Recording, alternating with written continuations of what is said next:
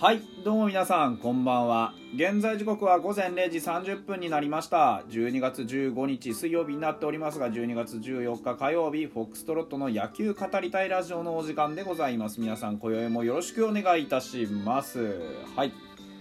えーとですねまあ本日ですね。えーとベストナインの発表がございましたねというところでございます、えー、2021年度のプロ野球界を、まあ、代表する面々と言って差し支えないでしょうというところでこの、えー、まあ、19名ですかが、まあ、発表されましたという形になりました。セ・リーグから見ていきましょう。ピッチャー、ね、中日柳、えー、キャッチャーヤクルト中村。ファースト阪神マルテセカンドヤクルト山田サードヤクルト村上ショート、えー、巨人坂本えーと、外野手が、えーと、鈴木広島、えー、近本阪神塩見ヤクルトの3人という形になりました。初受賞は柳マルテ村上村上はあのサードで初受賞ですね。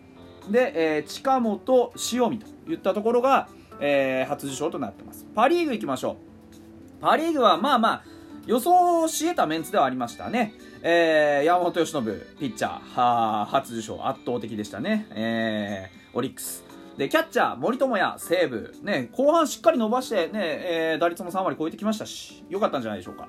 えー、ファーストレアードロッテ。セカンドロッテ中村翔吾、ねえー、サードオリックス宗。ショート、えー、源田西武。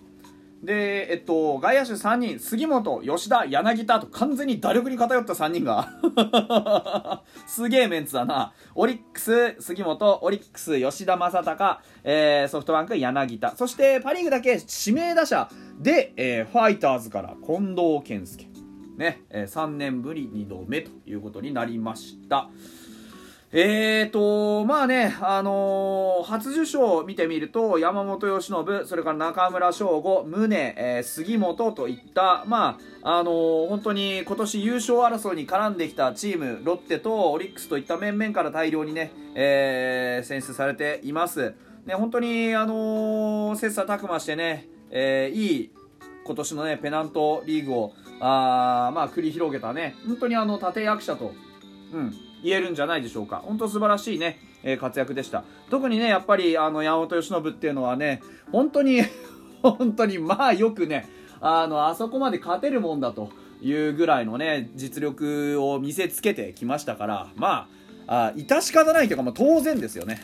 とは思いますね。はい。有効投票総数は306という中でですね、279票を取った山本由伸は、あのー、本当にパ・リーグでは1番の得票を得ました。でセ・リーグで実は1番の得票を取ったのが広島の鈴木誠也、えー、296というところでもうほぼほぼ満票に近いぐらいのねレベルでした。で近本阪神のね近本も276票ということですごくね、あの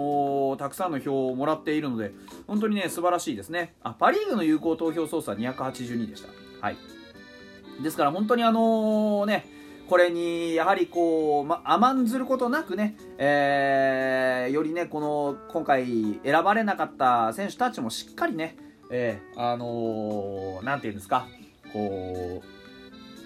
たゆまぬ努力をね、続けてほしいなというふうに思います。で、で、近藤健介ですよ。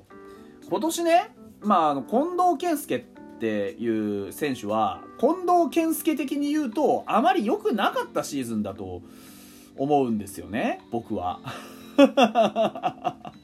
僕は近藤健介的には今年の近藤健介はあまり良くなかったと思ってるんですよね、うん、まあ皆さんも見てわかると思うんですこれまでの近藤健介ってどんなでしたかっていうね、歴代、歴代のって言ったら変だな。まあ、あの、通算の成績をちょっと見てみるとね、やはりスタメンに定着し始めた頃から比べると、今年はやっぱりそんなにね、よろしくないと思うんですよ、僕は。うん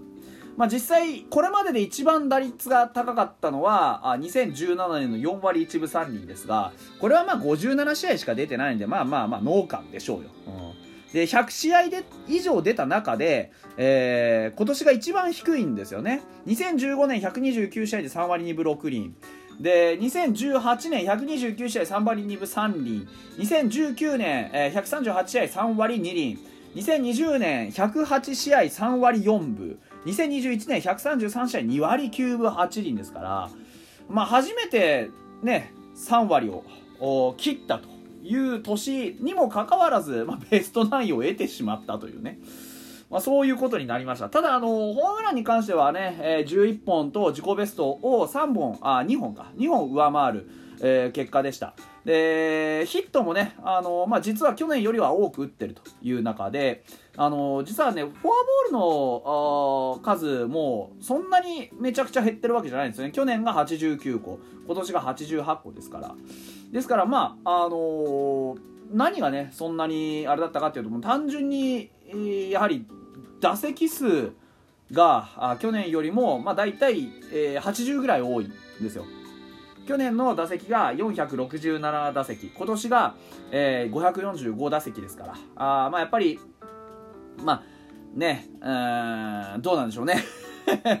そこら辺の、こう、割合みたいなものがね、ちょっとこう、欠けてきてるのかなっていう気はしましたよね。今年はだから打席に立った割にそこまで打てなかったというのが近藤健介だったと思います。ヒットの数等々も去年と同じ。ただ去年より試合数も25試合多いわけですから、出場してるね、試合数も25試合多いわけですから、まあこういう結果になるというところ。ただ、あの、良かったところもたくさんありました。出塁率は変わらず4割をキープしていますし、えー、長打率に関しても4割7分2厘というところで非常に上がったんですよね。で、まあ、あの、去年は出塁率がプラス5分あったので、OPS が9割3分4厘でしたが、今年はまあその分だけ、えー、ちょっと下がって8割8分5厘でした。で得点圏もまあまあまあまあなんとか3割4厘というね面目を保ちつつも一番何がね、あのー、伸びたかっていうと実は塁打が伸びたんです。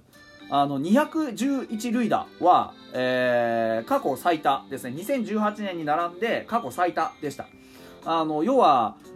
たくさん長打を打ったおかげで塁を稼いだんですね1人で、うん、だからシングルヒットシングルヒットっていうんじゃなくてホームランの数もそうですし三塁打や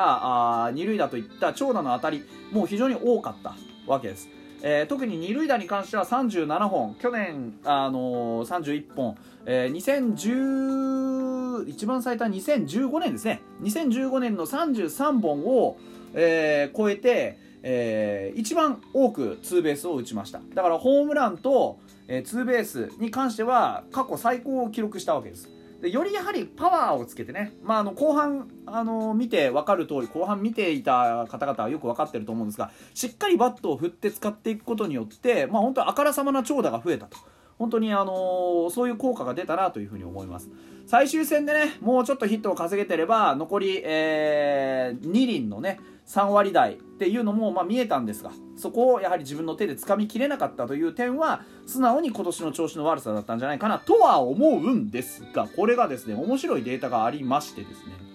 あのセイバーメトリックス僕はちょいちょい、えー、この番組でも取り上げるねセイバーメトリックスという評価方法があります。要はあの野球をね科学するみたいな感じですごく分析をたくさんしてね。であのー、まあ、何がね、あの得意で何が不得意かとかいろんなところがこう数字で、えー、分かるようになるというところのす、うんと、評価指標としてえー、っとうーんとなんて言ったらいいかな。これ難しいんですけど難しいんですけどまああの簡単に言うとね簡単に言うとえー、っと WRAA という野手の指標があります。もうこれかんもう単純にすっごくざっくり単純に言うとあのー、何点得失点差に何点プラスの影響またはマイナスの影響を与えたかっていう数字ですだから今から述べる数字っていうのが、あの、そのポジション。例えばあ指名打者っていうポジションだったら指名打者っていうポジションでその選手があのそのポジションの選手がどれだけプラスを稼いだか。っていうそういう指標です。でファイターズで実はそのこのポジション別の得点寄与得失点差寄与寄与っていうのはあのー、寄付するのを気に与えるね。得失点差このポジションの攻撃力が得失点差に与える数字っていうのでプラスを記録してるのはセンターと指名打者だけです。で指名打者のプラスの数字が24.1つまり指名打者だけで24点得失点差にプラスの影響を与えたよっていう数字が出てます。センターは1.1だからもうほぼ今年はあ打線は指名打者以外はつまり近藤健介がメインで張ってた指名打者以外はほぼほぼ得失点差にプラスの影響を与えてないってことが判明しました。一番、えー、マイナスが大きかったのは、えー、キャッチャーマイナス12.4 ただしこのマイナス12.4っていうキャッチャーの WRAA という数字はあのリーグで見ると下から3番目です。一番トップは、えー、西武40.5プラス。で1位のオリックスでもプラ2.1です。で近藤健介のえっ、ー、とまあほぼ近藤健介の数字なんで言うんですけど近藤健介の指名打者プラス24.1っていうのはこれ実はリーグぶっちぎりのトップです。ですから2位がねあのソフトバンクで17.5ここデスパイネですよね多分ね、うん、でデスパイネと近藤健介を比べると近藤健介の方が数字がいいと特に打率という面で今年はまあ、あのベストナインに選ばれたんじゃないかなと思ってちょっと納得しておくことにします。来年は指名打者じゃなくて本来の、ね、守備位置で、えー、もっとぶっちぎりの数字を残してほしいなというふうに思います。近藤健介ベストナインおめでとうございます。